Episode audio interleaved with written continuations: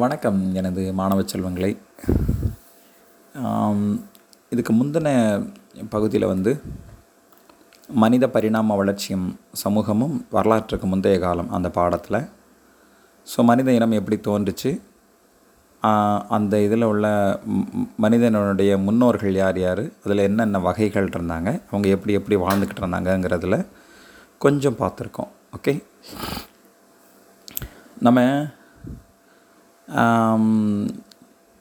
கொஞ்சம் இறந்த விலங்குகள் மாமிசங்கள்லாம் வந்து சாப்பிட்ருக்காங்க அப்படின்னு சொன்னோம் நம்ம வந்து ஓகே சில விலங்குகள் சாப்பிட்டுட்டு போன மீதத்தை கூட அந்த எச்சத்தை கூட இவ வந்து எச்சில் கூட வந்து இவங்க என்ன செஞ்சுருந்துருக்காங்க?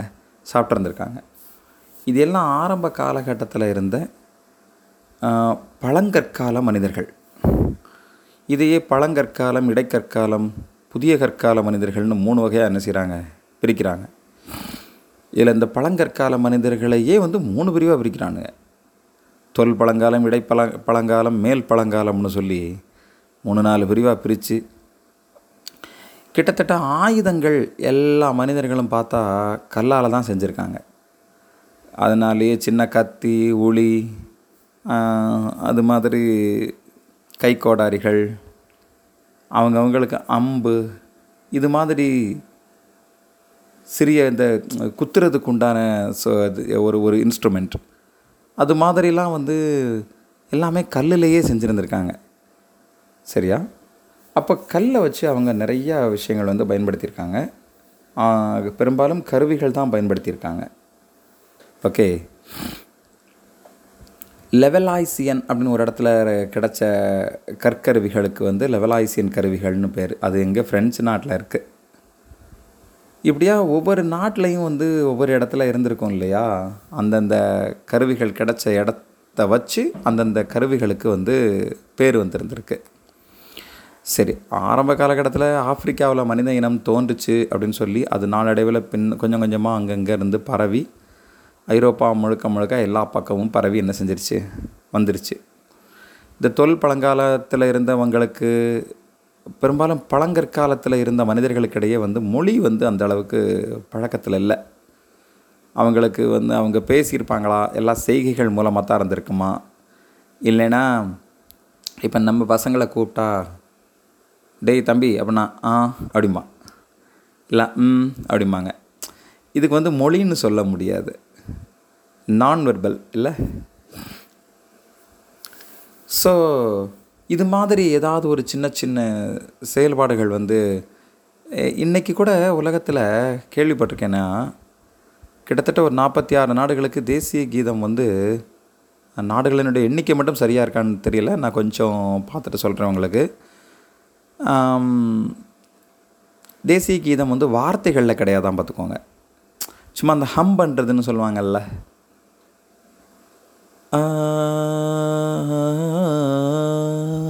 அப்படி இந்த ஹம் பண்ணுறது இருக்குல்ல?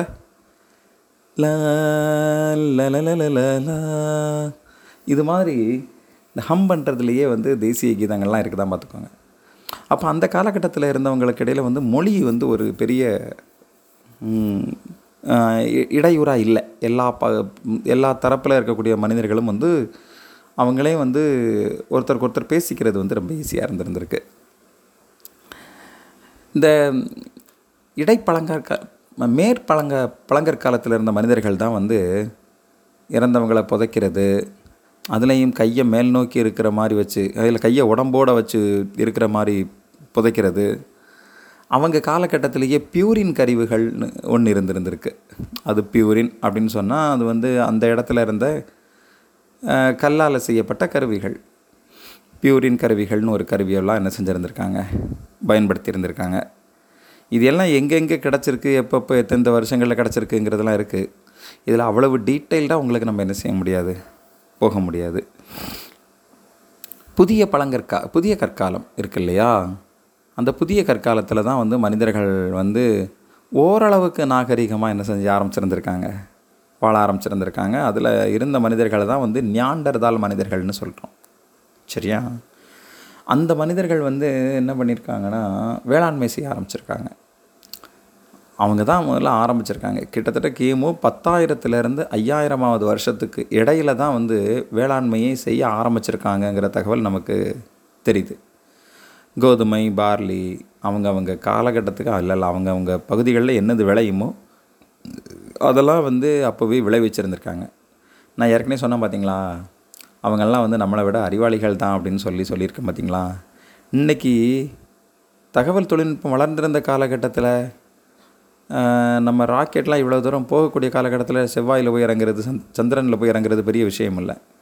எந்த வளர்ச்சியுமே இல்லாத காலகட்டத்தில் அவன் வேளாண்மை செய்ய ஆரம்பித்து உணவு தானியங்களெல்லாம் உற்பத்தி பண்ணி கொடுத்து இன்றைக்கி தனக்குன்னு சொல்லி சேர்த்து சேர்த்து வைக்காம அவன் அடுத்தவங்களுக்கும் கொடுத்து வாழ்ந்திருக்கான் பார்த்தீங்களா? சரி. அவங்க எங்கே வாழ்ந்துருக்காங்க?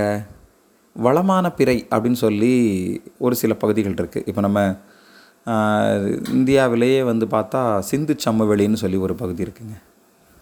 அது நம்ம பஞ்சாப் உத்தரப்பிரதேசம் காஷ்மீர் குஜராத் அதே மாதிரி பாகிஸ்தானில் இருக்கக்கூடிய பஞ்சாப் பகுதிகள் சிந்து மா மாநிலங்கள் சரியா?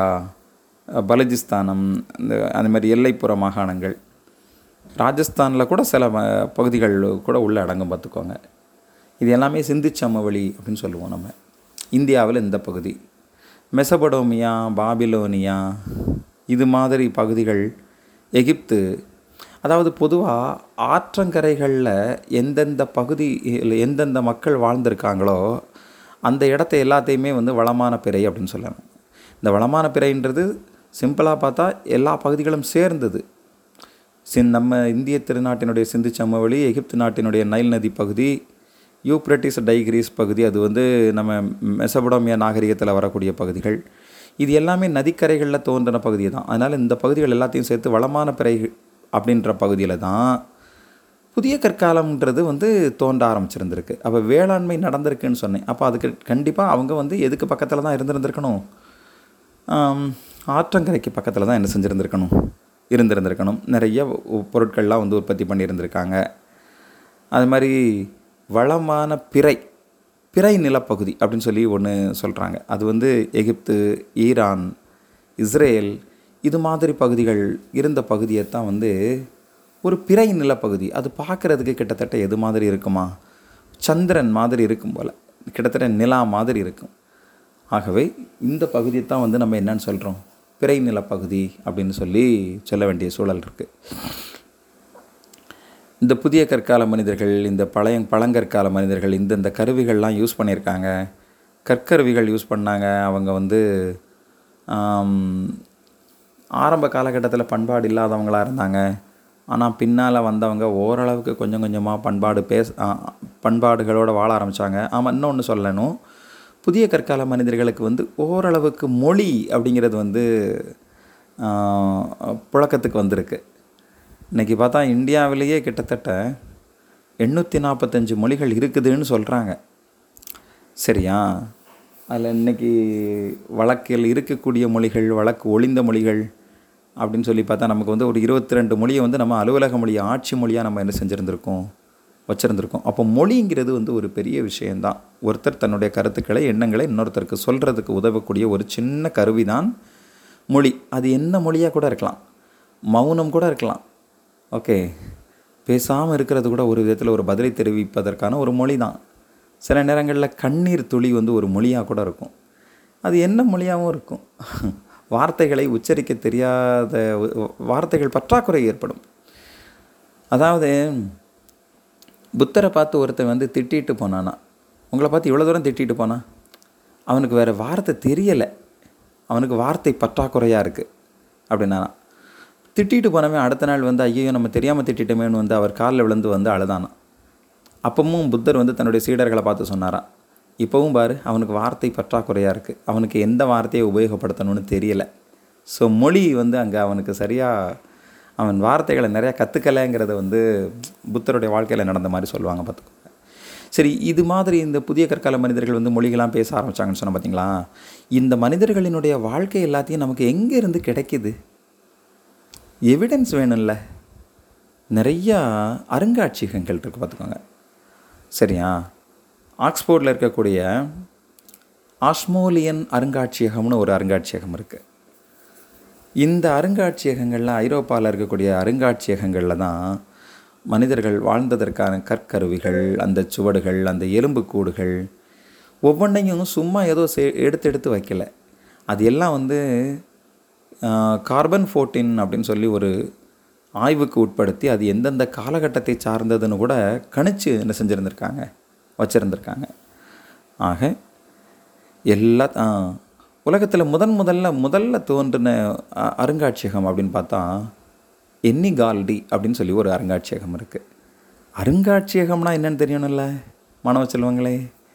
நீங்கள் தெரியலன்னா பக்கத்தில் இருக்கவங்க கேட்டு பாருங்கள் பழங்கற்காலத்தில் யார் யார் என்னென்ன பொருட்கள் உபயோகப்படுத்தியிருக்காங்களோ அந்த உபயோகப்படுத்தின பொருட்கள் எல்லாத்தையும் அங்கங்கே கலெக்ட் பண்ணி காட்சிக்கு வச்சுருப்பாங்க. இன்னைக்கு இருக்கக்கூடிய கண்டுபிடிப்புகள் நே நேற்றுக்கு கண்டுபிடிச்சது இன்றைக்கி வந்ததுன்னு சொன்னால் அது அருங்காட்சியகம் கிடையாது. சரியா?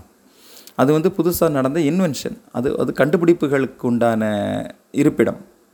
ஆனால் கிட்டத்தட்ட ஒரு ஆயிரம் வருஷம் பத்தாயிரம் வருஷத்துக்கு முன்னால் இருந்த கருவிகள் அல்லது ஒரு நம்ம சாதாரணமாக சொல்லப்போனால் ஒரு ஐநூறு வருஷத்துக்கு முன்னால் ஆட்சி செஞ்ச அரசர்கள் அவங்க பயன்படுத்தின ஜாடிகள் கட்டில்கள் எல்லாத்தையும் கொண்டு வந்து சில இடங்கள் வைக்கிறாங்கல்ல.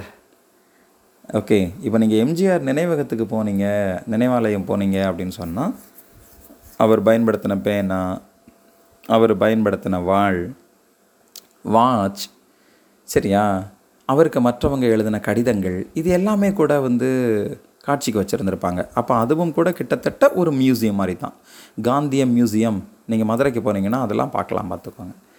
ஸோ இது மாதிரி அப்போ ஒரு இடத்துக்கு போனால் அவங்கள பற்றின ஒரு முழுமையான தகவலை நம்ம தெரிஞ்சுக்கிறது மாதிரி இப்போ நான் சொன்ன அந்த எண்ணிகால்டி இல்லைனா ஆக்ஸ்போர்டில் இருக்கக்கூடிய ஆஸ்மோலியன் அந்த அருங்காட்சியகங்களுக்கெல்லாம் போனால் இது மாதிரி நமக்கு ஆதாரங்கள் கிடைக்கிது பார்த்திங்களா இந்த ஆதாரங்களை மேற்கோள் காட்டி தான் இந்த மனிதர்கள் உருவான கதையை பற்றி நமக்கு வந்து என்ன செஞ்சுருந்துருக்காங்க சொல்லப்பட்டிருக்கு. இனிமேல் நம்ம தமிழகத்தில் எப்படி எப்படி மனித இனம் எங்கெங்கே இருந்திருக்காங்க அவங்க என்னென்ன கருவிகள்லாம் பயன்படுத்தியிருக்காங்கங்கிற விஷயத்தை நம்ம அடுத்த ஒலிப்பேழையில் பார்க்கலாம் நன்றி UTL 4 TBSNL mobile. IQ, stop button.